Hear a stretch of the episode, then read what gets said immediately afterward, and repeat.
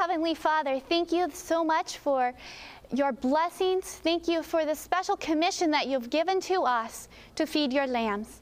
So please come, send your Holy Spirit to be our teacher here this morning, for we want to be your helping hands to feed your lambs. In Jesus' name, amen.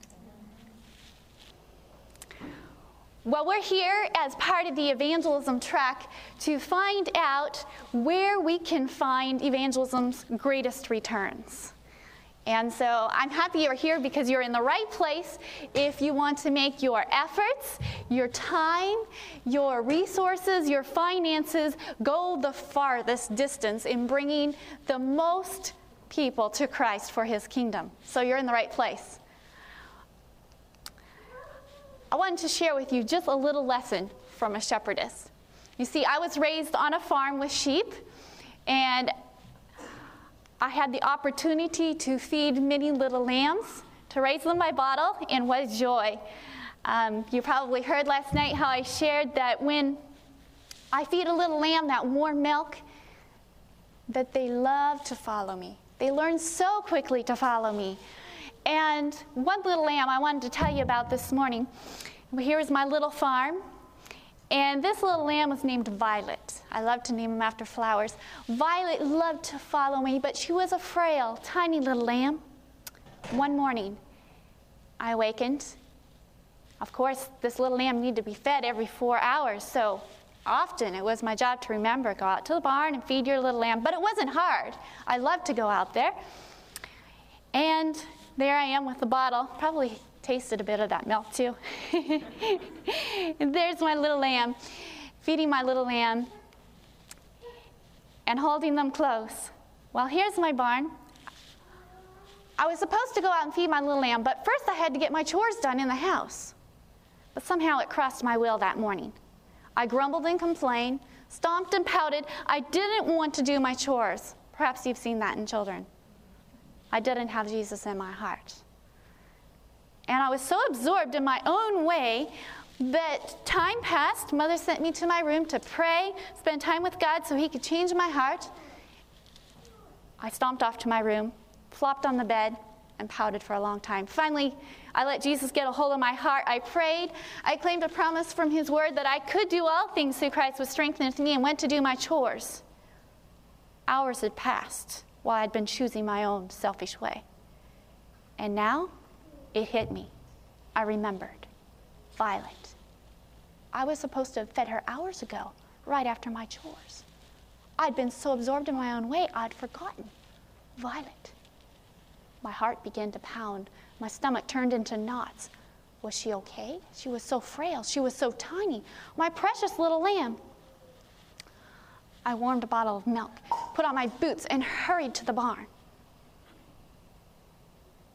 I rattled the gate as I opened it. I didn't hear her familiar cry. I went inside another pen. I looked over the feeder on the other side where I knew Violet would be eagerly waiting for her bottle of milk, wagging her tail. But there she was, laying by the post. She didn't move. I walked over knelt down, placed my hand upon my little lamb, just in time to feel her take her last breath. And my little lamb died. Because of my selfishness, because of my neglect, because of being so absorbed in my own pursuits, my little lamb had died. And you can only imagine the tears that welled up in my eyes, the sorrow that gripped my heart for days over my selfishness, and then I saw it. That's what happens to Jesus. He sees what our sins do to him. It's like crucifying him afresh. And I said, Lord, help me never to do this to your real lambs. Of course, I learned a very good lesson about choosing my own way with my sheep out in my pasture. Here's little Violet. You can hardly see her, but she's right down here in the corner curled up. And then I thought, choosing my own way. Have I in any way left his real lambs, his children, to perish? Have I turned away from the lambs? Because it's easier to work with adults. less work, you know, simpler. You don't have crafts, you don't have these busy, energetic children. Or perhaps I've just looked for the quickest, easiest way to pull off a program to teach the children. How is it that perhaps I've chosen my own way instead of letting God empower me to give His warm, living milk of His Word to the children?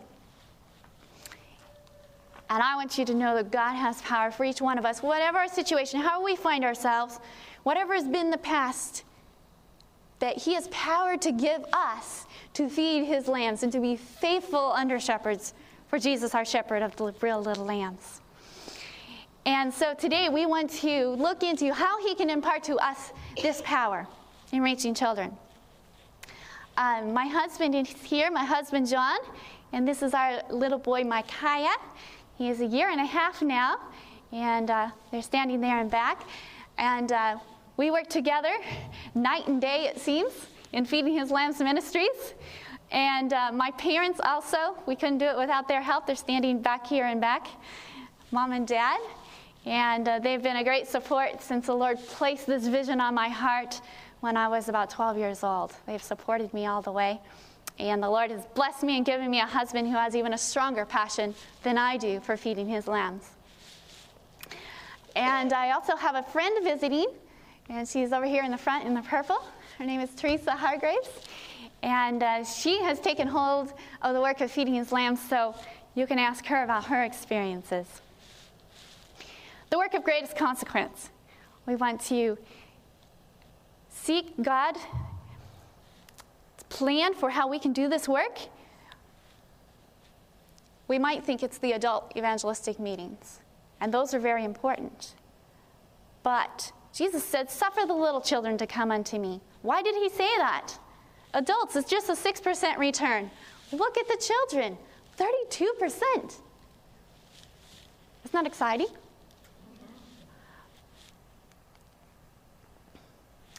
There's someone else who knows this.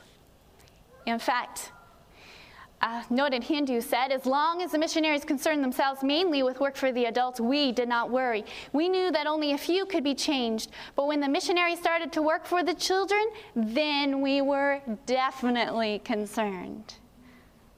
So, there's others who realize this. The noted Francis Xavier, the Jesuit, said, Give me the children until they are seven. Anyone may have them afterwards. Work for the children? Many people know it's the work of greatest importance. It is during the first years of a child's life that his mind is most susceptible to impressions, either good or evil. During these years, decided progress is made in either a right direction or a wrong direction. Why not plant the seeds? So that when the adult evangelist comes to town, when these children have grown up a little older and they're ready to make these final big decisions, those seeds have been planted and the Holy Spirit can bring them to fruition. it is still true that children are the most susceptible. They retain the lessons received.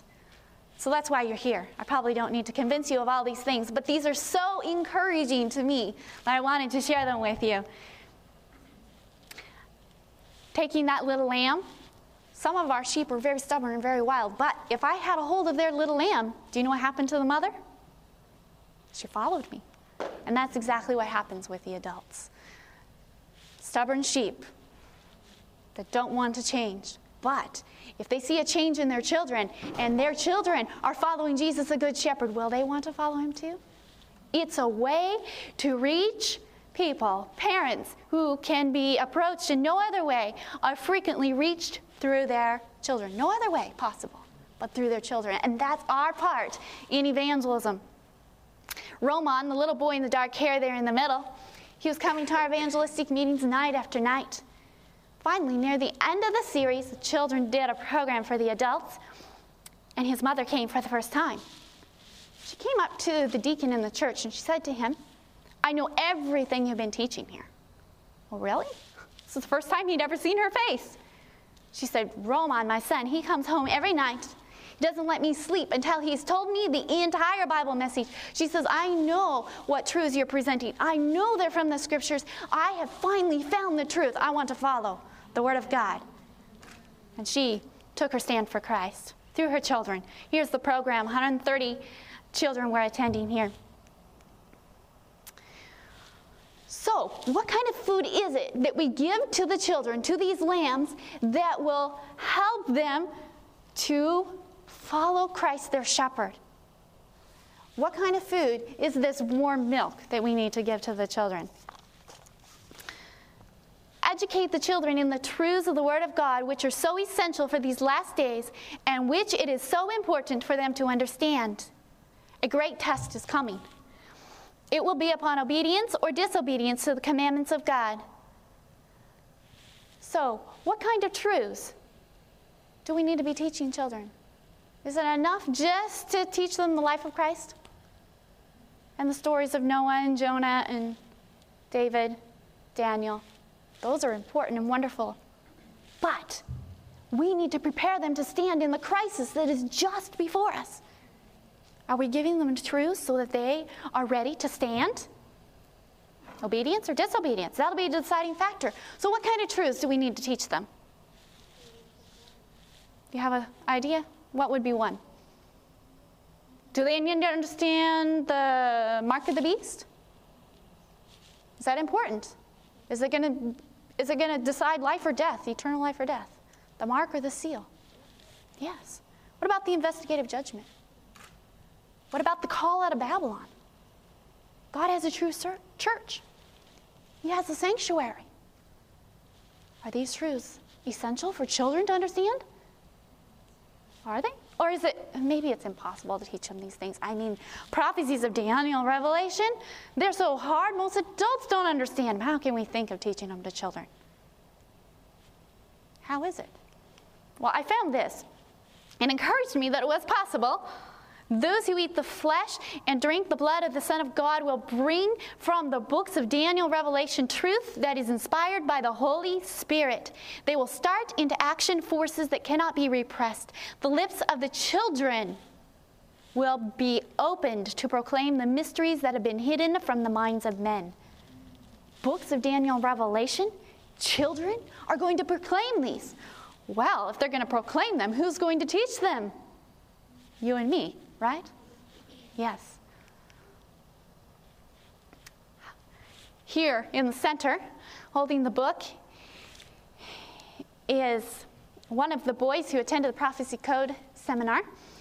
And I'll never forget, his family was just very new to the truths of the scripture. He just learned the subject of the millennium. Pastor, Pastor Batchelor had preached on it. He had heard it in the children's program. And I was in the hall after the program. And down the hallway, it sounded like Pastor Batchelor was really giving someone an enthusiastic presentation, a recap of his whole presentation. I thought to myself, I don't think he's down there. So I looked around the corner. You know what I saw? Here was this boy looking up into his daddy's face and he was giving the whole presentation of the millennium, point by point, with the most enthusiasm of an evangelist.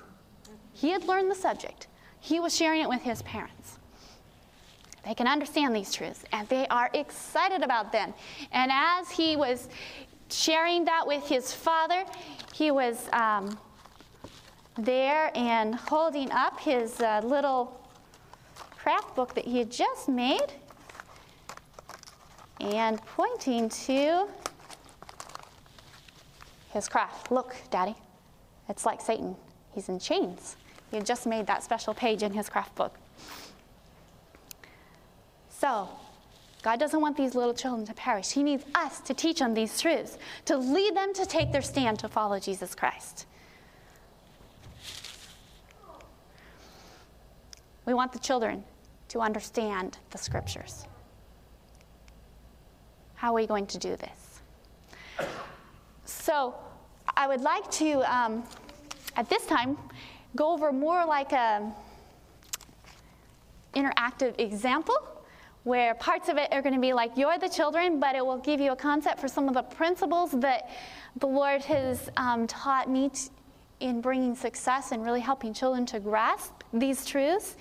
And um, I also would like t- to encourage you if you think of questions as we go along, don't forget them. We'll have a time for question and answer, so keep track of those um, questions, those thoughts that uh, you may have. So, child evangelism, it's a work of greatest consequence, right? Now, the concept is we want to teach children the same truths that the adults learn in evangelistic series. We want to teach them the essential truths for these end times. We want to teach them simply so they can grasp these truths. So, how are we going to do it?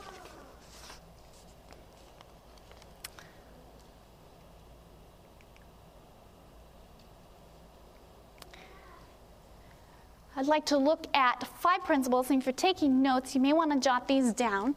These are just five keys. Now, oftentimes, um, we have about a 10 day training workshop, so I'm trying to condense, condense, condense into our short little hour here together. So I just pulled out five. There are many other keys, but these are five that if you take these home, and you begin, with God's help, to implement these in little ways in your work with children, whatever way that may be, you will find the Holy Spirit doing great things. So the first one is Jesus uplifted throughout the message. We don't just want the children to hear about the mark of the beast. We want them to see Jesus in the message. So, as I give you a little example, which just to follow this, a little clip out of a children's program, I'd like you to be watching for examples of how Jesus is uplifted throughout the message. And then I'm going to call on you, this is like interactive class. I'm going to call on you at the end to share what you noticed, where I brought Jesus to the focus for the children in these evangelistic subjects. Okay, so Jesus uplifted. Think of examples. Watch for examples as I share with you. Number two, children repeating the key points. Children repeat the key points. By this I mean, so what was his name? Noah. No, that's not really the key point. They'll get the name Noah at the end, they'll remember the story was about Noah. So that's not the type of question we're asking them. The type of key point that we want them to respond is so, what is Jesus like? What does Jesus have power to do? Now, what is Jesus like? He's like, and you'll find the answer as we go into the Bible presentation. I won't give it away to you. All right? So, key question watch for those as we go through. And um, if you need, jot down a couple notes so that you can raise your hand at the end and share an example that you see. How is it done? You may also, as you watch for those questions and you see them coming as I share with you, how is it done? How do you get the children to respond? When you first start doing this with most classes of children, they don't respond. They just sit there. They don't know how to respond to these kind of deeper questions. And so you will, as a teacher, have to do some prodding and some prying and use some techniques to bring the answers out. But I'll tell you, um, if you listen to any of our videos, live programs with children, you will hear them just echoing the answers, so excited. You can help them begin to repeat what they're learning, and it will help it stick. So that's a real key. How to do this. So watch for how it's done. And number three, using the Bible in the message. This is very important. Uh, tremendous key that, that solves most discipline problems. It keeps the distracted children with you more readily. Um, I wouldn't teach a program without it. Using the Bible in the message. How is it done? So watch for that. Take note of when and how it's done how the children are kept together. How is trust in the Bible affirmed? That's what you want them to go home. You don't want them to go home saying, Teacher Lisa told me, Mommy, that the Catholic Church is the Antichrist. Oh, that would be scary. I don't want them going home with that message.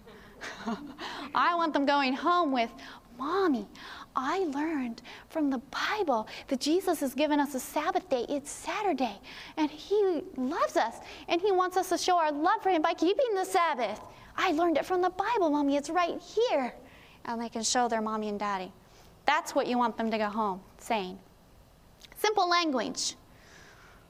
How is simple language used or not used? You can watch. Maybe I'll use some complicated words. It should be simplified. You can write those down too. Watch for where the language is simplified for the children to understand as well as we go through. Note at least two examples.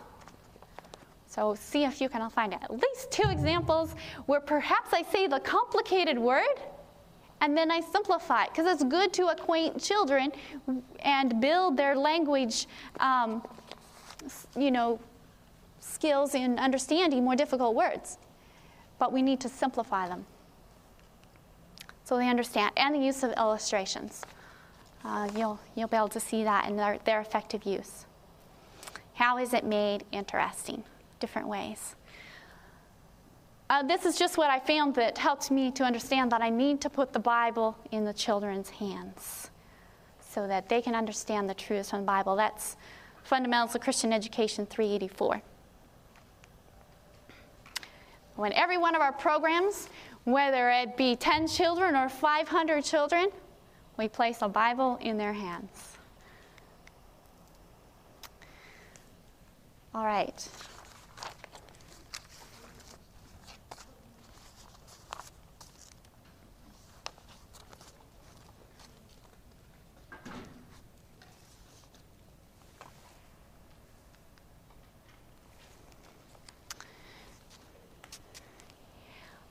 I'm going to give you a little, little clip now of a children's program. So you're going to be looking for these five things as we go through it. And you're going to be like my class of children, all right? So we can pretend a little bit this morning. Of course, Jesus said that it'd be well for all, us all to be like children, right? To enter into the kingdom of heaven. so you get a chance to try it out this morning. The welcome. We begin with effective welcome. An effective welcome, which one is it? Good evening, I'm glad you're here. Did you have a good day today? I did. I had a busy day. Well, we're going to have fun learning some things from our Bibles tonight. Effective? Or what about this? Good evening, I'm glad you're here. I've been thinking of a question for you all day long. Have you been ever given a warning? A warning. Mother ever given you a warning? What kind of warning has she given to you? Can you think of one? What has she told you? Hmm. I think of one now. You be thinking of one. All right. And you can all be thinking of one. You can interact with me as if you're the children, okay? All right. I think of one. How about don't play with matches? Mother ever given you that warning? Yes. Another kind of warning. Can you think of one? Oh, don't touch your electric outlets. That's what I tell my little boy. Don't stick your fingers in there. No, no. Do you think of any other kind of warning? Don't touch the stove. Who raised their hand? Who was it? I heard it. Yes. Don't touch the stove. Don't touch the hot stove. That's right.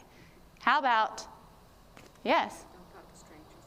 Don't talk to strangers. Good warnings. You listen to those, don't you? They're important to listen to. Wow, there's a warning in the Bible, a very important warning. Do you want to find out what it is? We'll find out tonight because we want to know what this important warning is that Jesus gives to us. Then we transition into our songs. We're going to bypass that for now, and we're going to step into our little nature clip, a little nature discovery. I have little lambs at my house, this one is named Rosie. I was just four years old when I raised her by bottle, and I loved Rosie. She followed me everywhere. And there, she's in that group of sheep. She's all grown up now, following me everywhere in our pasture. When I would bring food out, she was always at the gate, eager to see me. But we had another sheep. This sheep is right over there. He's our Bram. And he was big and strong, and his name was Pussy. But he didn't act kind and gentle, maybe like your pussy cat at home. He had little knobs of little horns on his head, and he liked to push around and get his own way. Well, one day, I went out to our pasture, and there's Rosie. She grew up, she had her own little baby lambs, But now she was an old sheep. She wasn't as strong as she used to be. But oh, I loved Rosie. And she loved me. One day I went out to our pasture to see Rosie, but she wasn't there.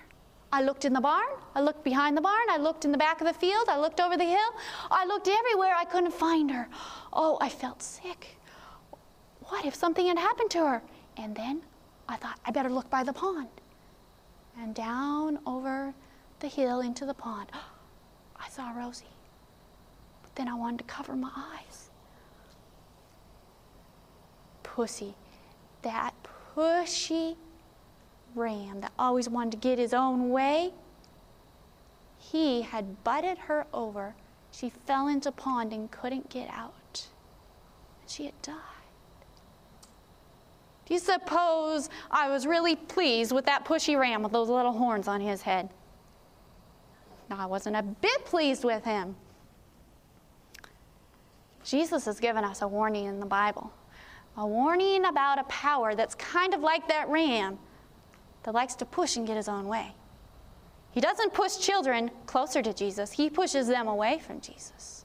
He doesn't want them to have happy lives, he wants them to be lost.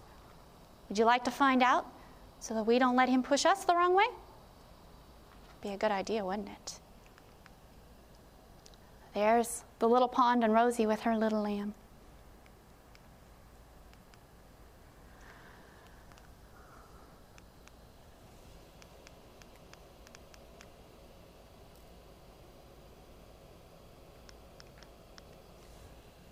All right.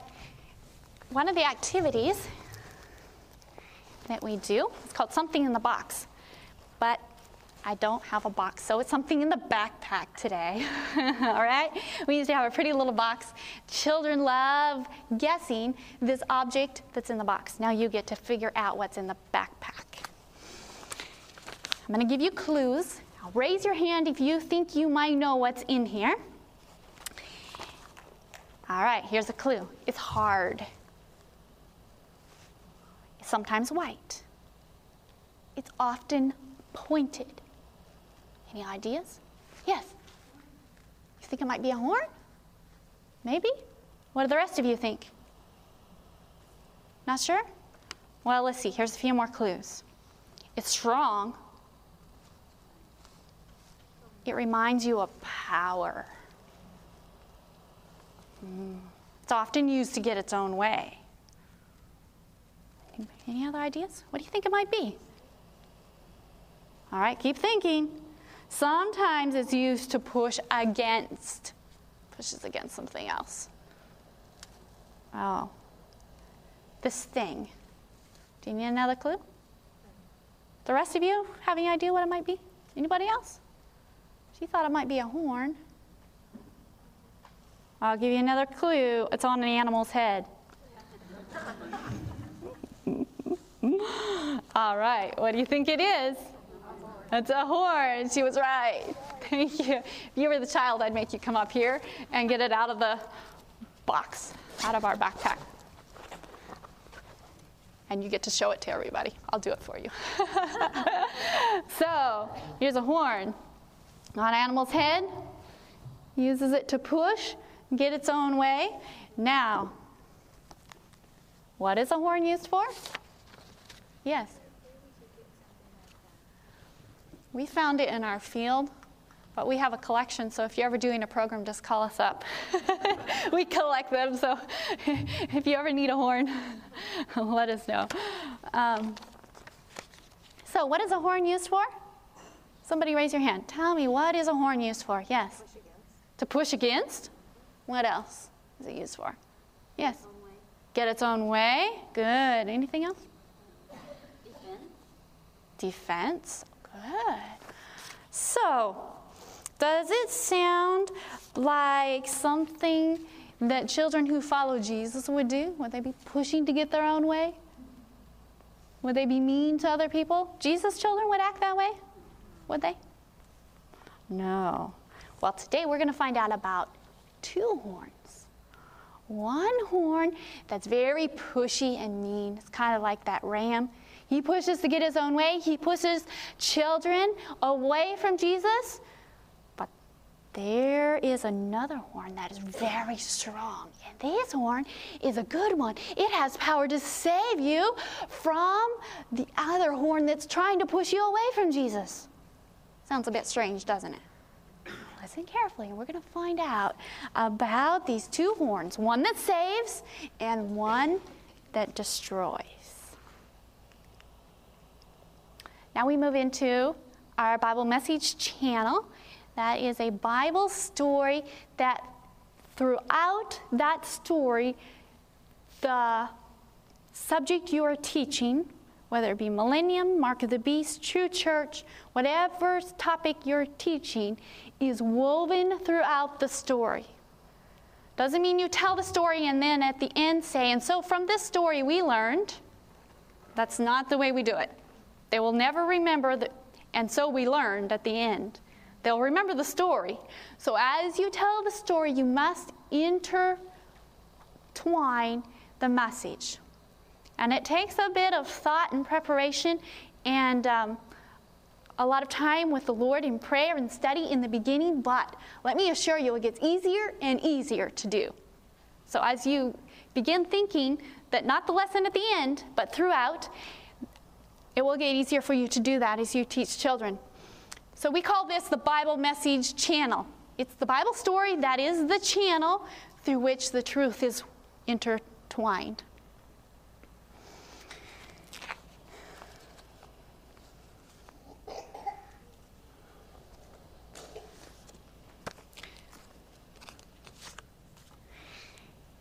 So we'll just do, and I'm going to skip some points and go a little faster than I would with children because of our time constraints here. Well, this is just a little clip of a Bible message for the children. You probably already have a good idea as to where I'm going with this because of our welcome, our something in the box, our nature story. You'll notice they all have the same theme running throughout them so that everything you do with the children in that one program is reinforcing the same point because you want them to go home ready to stand in a crisis upon the truth that you've taught them from the Word of God.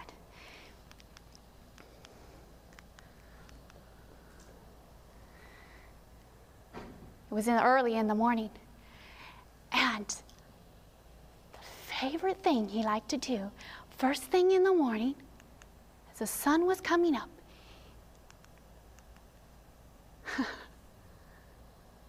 started over. The first thing that he liked to do first thing in the morning as the sun was coming up slip outside his little house and go for a walk.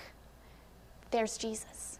As a little boy, he would probably take his little lamb. He had a special place that he would go and study the scriptures. Jesus was learning the truths of the Bible. He didn't want to get tricked in any way by Satan. And so he would sing with the birds as he walked along. And there, beside his little rock, perhaps he laid down his scroll and he would sit down. He would pray and talk to his Father in heaven.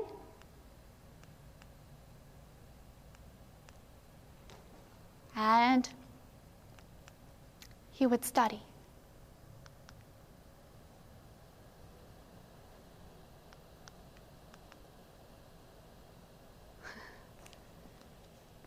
And as Jesus is sitting there, and as he is studying from his scroll, he learns. He learns something. There is a horn.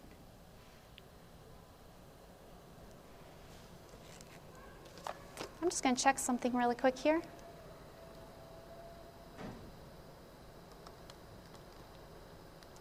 I think something might be set wrong.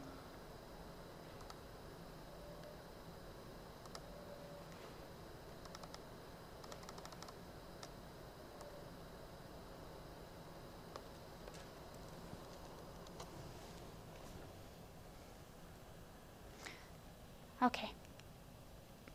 Jesus learns.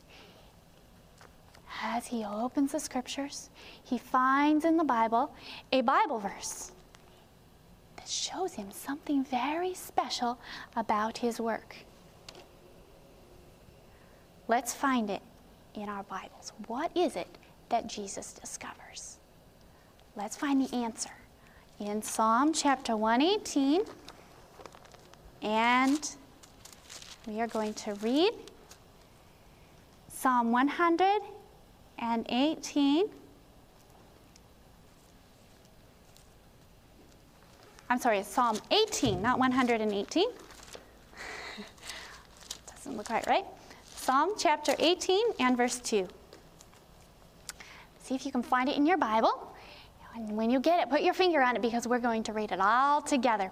What is the answer? What did Jesus discover as he was studying there under the tree? Let's read it together. Ready? One, two, three. The Lord is my rock and my fortress and my deliverer, my God, my strength, in whom I will trust, my buckler and the horn of my salvation and my high tower. Jesus discovers something. There's lots of names in here of the kind of work he is to do, but he discovers that he is to be the be like a. Did you hear it? Did you see it in there? What is he to be like? A horn of our salvation. Jesus discovers he is to be the horn to save us. A strong, powerful horn. That's a good horn.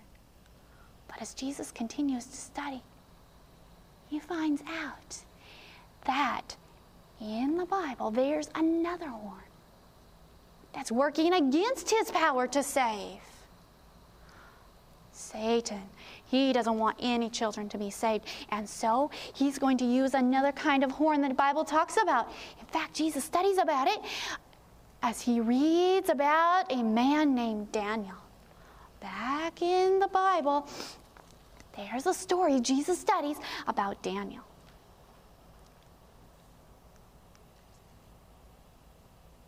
There he is. What is he going to learn? He wants to discover about this other horn.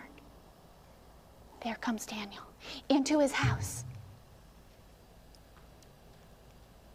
And as Daniel is there sleeping, Jesus finds out something very important that God tells Daniel, and that's written down in the Bible.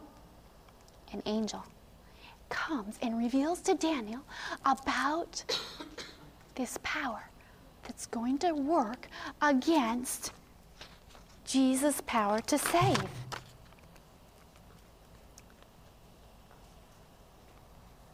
And this angel gives like a dream, like a vision to Daniel, paints a picture before him to help him understand, to help us understand.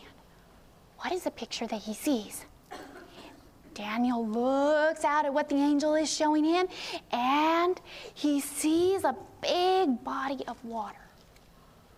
But this water is not just like the water at the ocean that you go to play in. This water means something different. It's like a symbol. Now, a symbol is something that the Bible uses to help us think about something else. So when we see a symbol, it should remind us about something else that that symbol represents. Now, the Bible tells us what this water represents. Do you want to find the answer? What does this water mean? What does this water symbolize? Let's find the answer in our Bibles. we take the children to Revelation chapter 17, verse 15, and we find out, we read the verse, and the water represents peoples, nations, and what does the water represent?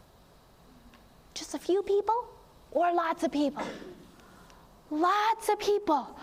So now, when Daniel sees the water, he knows that it means few people. How many people? Lots of people, that's right. Lots of people. But as he watches this water, which means lots of people, he sees that something's happening to this water. There are great big waves, and they come up and they crash against each other. Does that sound very friendly and kind and nice? Or does it sound like they're more fighting together? Sounds kind of like fighting, doesn't it? And so, as the great big waves come in, they mean something too. Are these people getting along and being really kind to each other? Really nice? All these people? No. These people are fighting together. Why? Because there's kings. And one king wants to rule, and the other king wants to rule too, and so they have to send their armies to fight. Who gets to be the one in charge? As Daniel watches, he sees something else that the angel shows him. Oh, Jesus carefully is studying this from his Bible to find out. He hasn't seen any kind of horn yet. And as he watches, up, up, up, out of the water, a beast. Oh, that's a strange looking beast, though. Looks kind of like a lion, but it had wings. What does a beast mean? Take them to Daniel chapter 7, and you help them find what that beast represents. Daniel chapter 7, verse 17 and 23. Read the answer. So, a beast, what does it represent? Beast represents king or kingdom. Water means lots of people, right? Water means what? Lots of people. The big waves, what do they mean those people are doing? Fighting. And now this beast, is it just a lion that we're talking about? No. What does the beast represent? A king. And his kingdom. And this beast, this beast, the lion with wings, represents the kingdom of Babylon that we already learned about, that gold head on the image. You see, even on the king of Babylon's throne, there are lions everywhere. But that kingdom passed away, and he sees another one come up, up, up out of the sea as Jesus reads what's written in the Bible a bear. He has something in his mouth, three ribs. And this bear, this is the kingdom of Medo Persia, just like the chest and arms of silver that we learned about. He has three ribs because he conquered Lydia, Babylon, and Egypt so that he could become really strong. But I don't see any horns on that bear, do you? No, he has ribs. One side is higher than the other because the Persians became higher and stronger than the Medes. But Jesus watches. No horn yet. And then up, up, up, out of the sea, really, really, really fast, comes another strange looking beast. What does he look like? Leopard. How many wings does he have? Four wings and four heads. Strange. This is another kingdom, right? Yes, because a beast represents a kingdom. And this kingdom represents belly and thighs of brass. Now, did you see that little race? Let's see. Who goes faster, the lion or the leopard? Lion has two wings, leopard has four. That's because Alexander the Great conquered the world in just eight short years, really fast. Now, I don't see any horns on him either. He had four generals. They took over because he couldn't conquer his selfish heart. So Alexander died very young. His four generals ruled, that's why there's four heads, but now what does Daniel see? And Jesus reads about it from his Bible. Up, up, up out of the sea. Ooh. There comes the dreadful and terrible beast stomping everything in his way. Oh. I imagine Jesus' eyes grew wide as he read it from his Bible because now he sees this beast has horns. How many of them? Can you count them? The children love to count. Ten, of course, right? This kingdom represents the same as the legs of iron, pagan Rome. He's very strong. And what did he do? Remember those feet? Ten toes, ten horns. All the Bible's talking about the same thing. And now,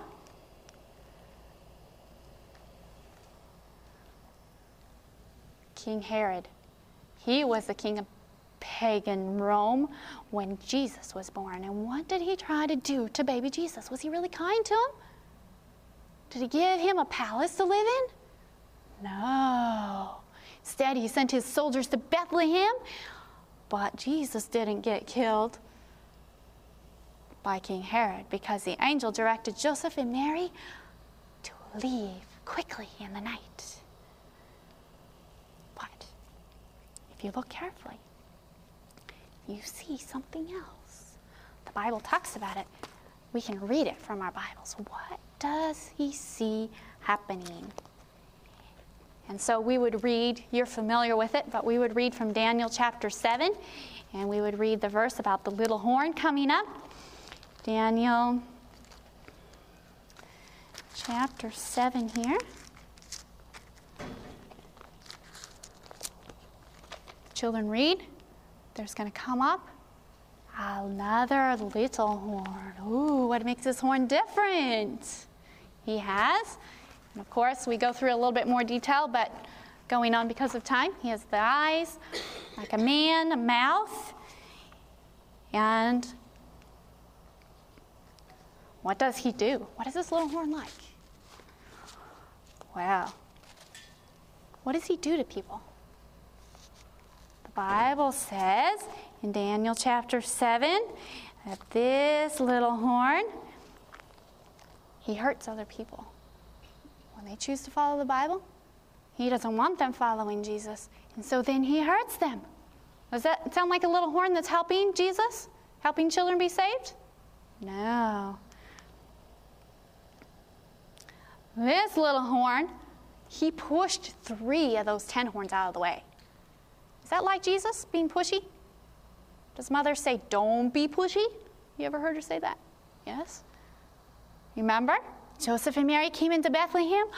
It was the night they were tired. The innkeeper said, I have no room. Well, we are going to have the king of the universe just get out of the way and we will take your room. Is that what Joseph and Mary said? Were they pushy? Where did they go? Instead, baby Jesus was born in a manger in the stable.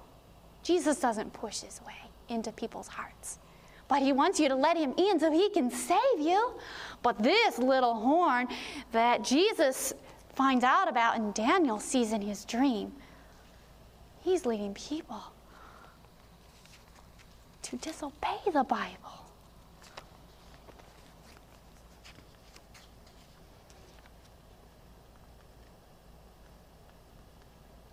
This little horn, he is the ruler of a nation. He's very strong, and lots of people, they listen to him.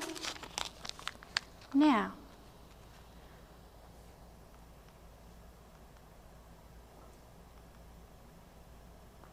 Jesus, he wants to lead us to keep his commandments.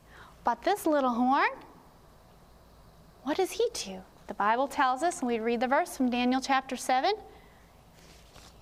Verse 25 thinks to change times and laws. He thinks he can change God's law. There it is. God's law, can he change time? God doesn't change. We read the verse from our Bible, Malachi 3, verse 6. I'm the Lord, I change not. We already found out God's commandments don't change. That's why he wrote them in stone. He thinks he can change the time and the law. But Jesus, He shows us this from the Bible, so we aren't tricked. So we can be saved. Now, we go through the identifying points I've raced through, skipped a bunch, but we find out that this, all these things we've learned, that this is the Roman Catholic Church. And of course, Jesus loves many children in the Roman Catholic Church, and many of them are following him. And he wants to teach them all these new things from the Bible so they can follow him even closer. But the Roman Catholic Church, they teach people not to follow the Bible, but Jesus says, Come, will you follow me? Jesus wants you to help many children come and follow him as you learn more from your Bibles and you choose to follow him. Jesus heals. This little horn, the Roman Catholic Church, they persecute people who don't follow and do what they say. They throw them in prison. Jesus forgives our sins. But the little horn, he says, Come bow down and pray to me. I'm the one who has power to forgive. Who do you want to follow, the little horn or Jesus? Jesus wore a crown of thorns. The little horn power, the Pope, head of the Catholic Church, he wears a beautiful golden tiara on his head. Jesus wore a crown of thorns. Who do you want to follow? Who do you want to obey? There's two ways we can choose. Jesus has power to save us, and I want his power in my heart to save me. What about you? We don't want to be tricked by Satan. And we want to help many of our friends and our neighbors to help us help understand the Bible so they can follow Jesus too. Do you want to follow Jesus? And so that's a little cut short uh, overview of Daniel chapter 7, the presentation on the Antichrist for the children. Then we move right into our memory verse with the children. Let's repeat it together. But as many as received him, to them gave he power to become the sons of God. Did you have a good look at it? It's going to get harder. But as many as received him, to them gave he power to become the sons of God. John 1 12. Oh, that was way too easy, wasn't it? Let's make it harder. All right. Ready? But as many as received him, to them gave he power to become the sons of God. John 1 12. I think it's still too easy, isn't it? Let's try it even harder. Ready? But as many as received him, to them gave he power to become the sons of God. John 1 12. All right, that verse will be on our little Bible craft that we're going to make. I'll break here for just a moment and then I'll give you a quick overview of kind of the rest of the program, just telling you kind of the parts. And then um, I wonder, what did you see or what did you note that was uh, particularly emphasizing those parts to the children?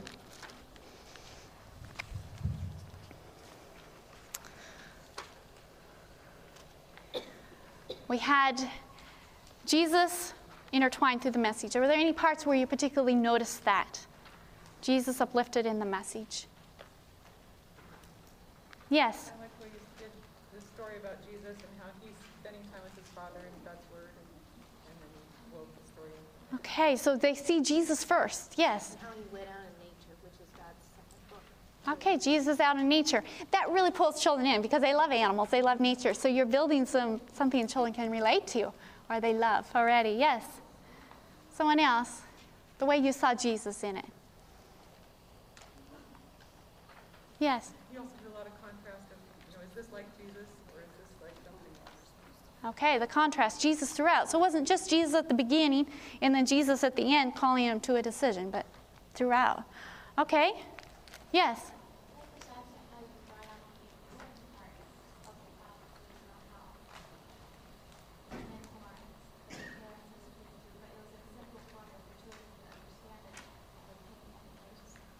Okay, the simple form, bringing out the key parts of the prophecy and helping the children to understand, bring, bringing it to light for the children. Yes. Um, what else did we see as we went through that? What about getting children um, to repeat? Did you, did you notice any technique in how that was done? You are a very good class, by the way. but did you notice how, what steps, what happened? Yes. Everything builds, everything builds, especially in the verse, to learn the verse. You made it so easy even permanent Yes. Okay, very good. It was building the questions kind of built in with it. Were the questions of, were the answers of importance for the children to remember to take home? It wasn't who was the Bible character or where did he go or was he sleeping or was he awake. It wasn't those um, unnecessary details that we asked them about. Yes. I think that what, what you did was you related to them, you know, are you, is this something that Jesus' child would do? Or is this, you know, you Okay. Related to them and their life. Practical, practical questions about how it would affect their lives. Um, anything else you noticed about a technique, how I went about having you participate and answer the questions? There were steps that I was following. I was wondering if you picked up on them. But they flow so smoothly when you implement them that it's not an awkward thing for you or for the children doing it. And basically, it's very basic, um, very simple. You ask a question first, then you direct them to the answer in the Bible or you say the answer affirmatively from the scriptures because you don't have time to look up 15 or 20 proof texts like you do with adults, not with children. You just have time for maybe four or five key verses to look up with them. So you ask the question, find the answer from the scriptures, or you say it affirmatively on the authority of the scriptures to them. Then you ask the question again because they've forgotten your question. And then, because you asked it, answered it, asked it again, now they can answer it. So, four steps question, answer. Question again, you give the answer. So, question, you give the answer from the Bible. Third, ask the question again, they should be able to answer. If they can't answer, you say the answer, but don't stop there. Say the answer and then come back and ask the question again. And if they repeat what you just said, great. If they can't, then go back around the circle again until they can give you the answer. And they will take home, able to teach their parents what you have taught to them. Um, anything else you noticed or any questions you had as we went through? Yes. Age, um, would you begin with this type of group? It's more 5 to 10 focus, but we often have three year olds and they pick up on a lot, but it's not geared that low. You can simplify it, of course, to that age, and we've seen very effective. We've had parents come to us with a three year old and said, My three year old tells me everything that Pastor Batchelor preached about in the adult meeting. You must be teaching them something. And so I know a three year old is capable, um, but the focus is more your upper kindergarten, primary level. Yes. Is it possible to start with, say, a six-month-old baby and just show them the pictures and say it, and it will keep ingraining into the Yes, I'm doing that with our little one. He's 18 months now, and he has about a 20 minute to half an hour um, devotional time by himself. And I actually just play the DVDs where I'm teaching, and he sees, and he loves it. He's just fascinated, quiet the whole time. He loves it. Um, so, yeah, little ones. I've had parents tell me, you know, they have their little ones just be able to sit up and they start putting that seed in. And I just read, too, Spirit Prophecy the other day that we should, before they can talk, we need to be planting all these seeds. So, yes. I, I like that, um, you had the children look up in the Bible with you, and you know, even if they can't read, they feel more part of it, and they listen, they can put their finger on it, and if you have, if you have helpers, they can sit with those children. Exactly. Show them what they're reading. Look it up. Read it together in unison is a lot better than singling out one to stand up because you have one stand up who's a good reader. Everybody else is playing and goofing off, and you've lost the rest of the class. Um, the reading in unison, counting one, two, three, even those who can't read, pretending they can read, they love being a part of it. And uh, if you have a class, uh, kindergarten class that you're teaching, and you have no readers, well, then tell them, I need your help to read. Hey, I'll help you. And have one of them come up front and lead out. You whisper in their ear, and they repeat. And they are learning to read the scriptures and to love the Bible and know the answers are in the scriptures. So plant those seeds early. Very good point. Um, yes? I like how you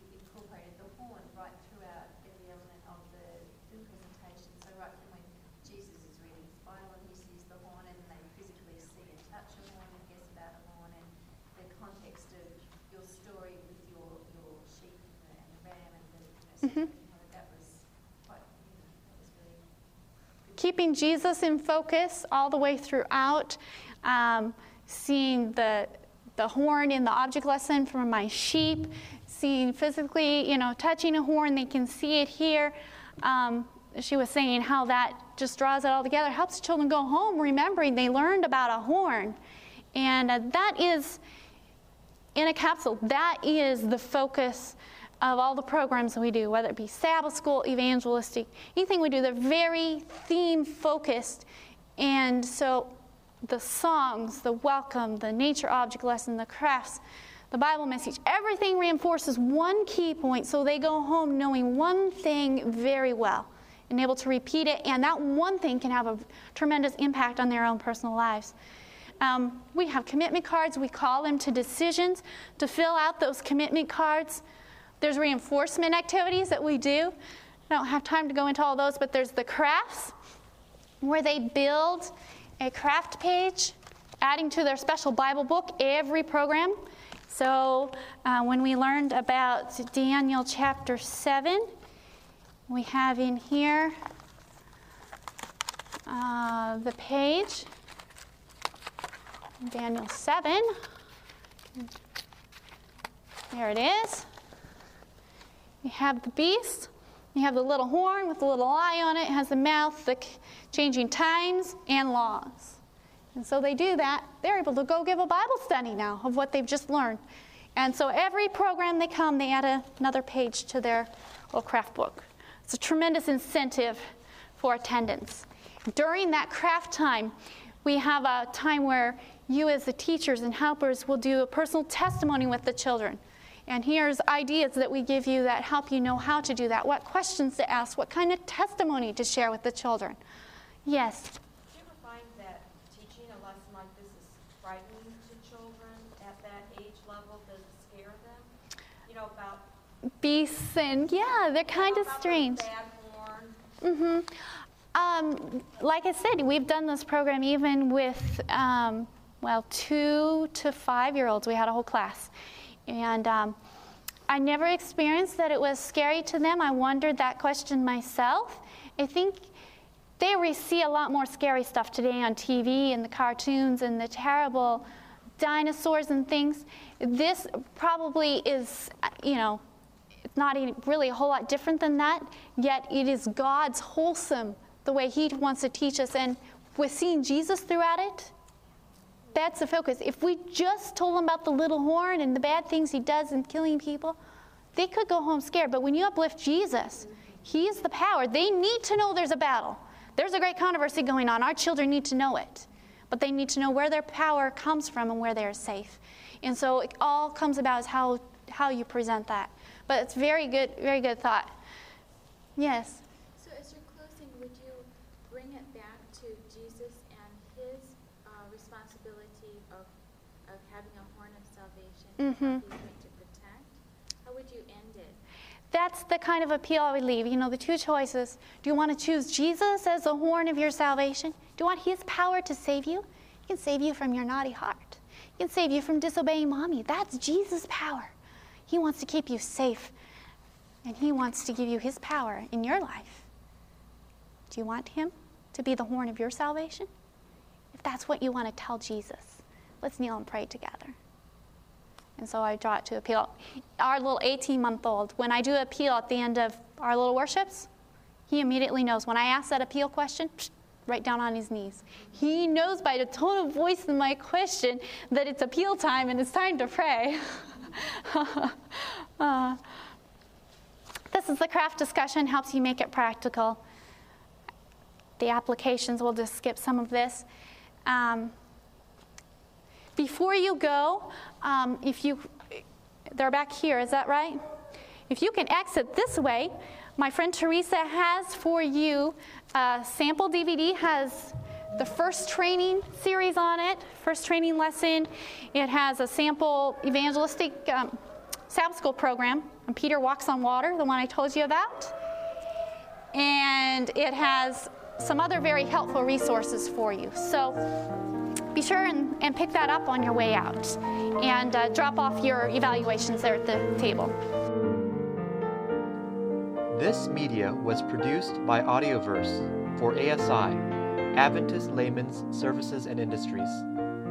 If you would like to learn more about ASI, please visit www.asiministries.org. Or if you would like to listen to more free online sermons, please visit www.audioverse.org.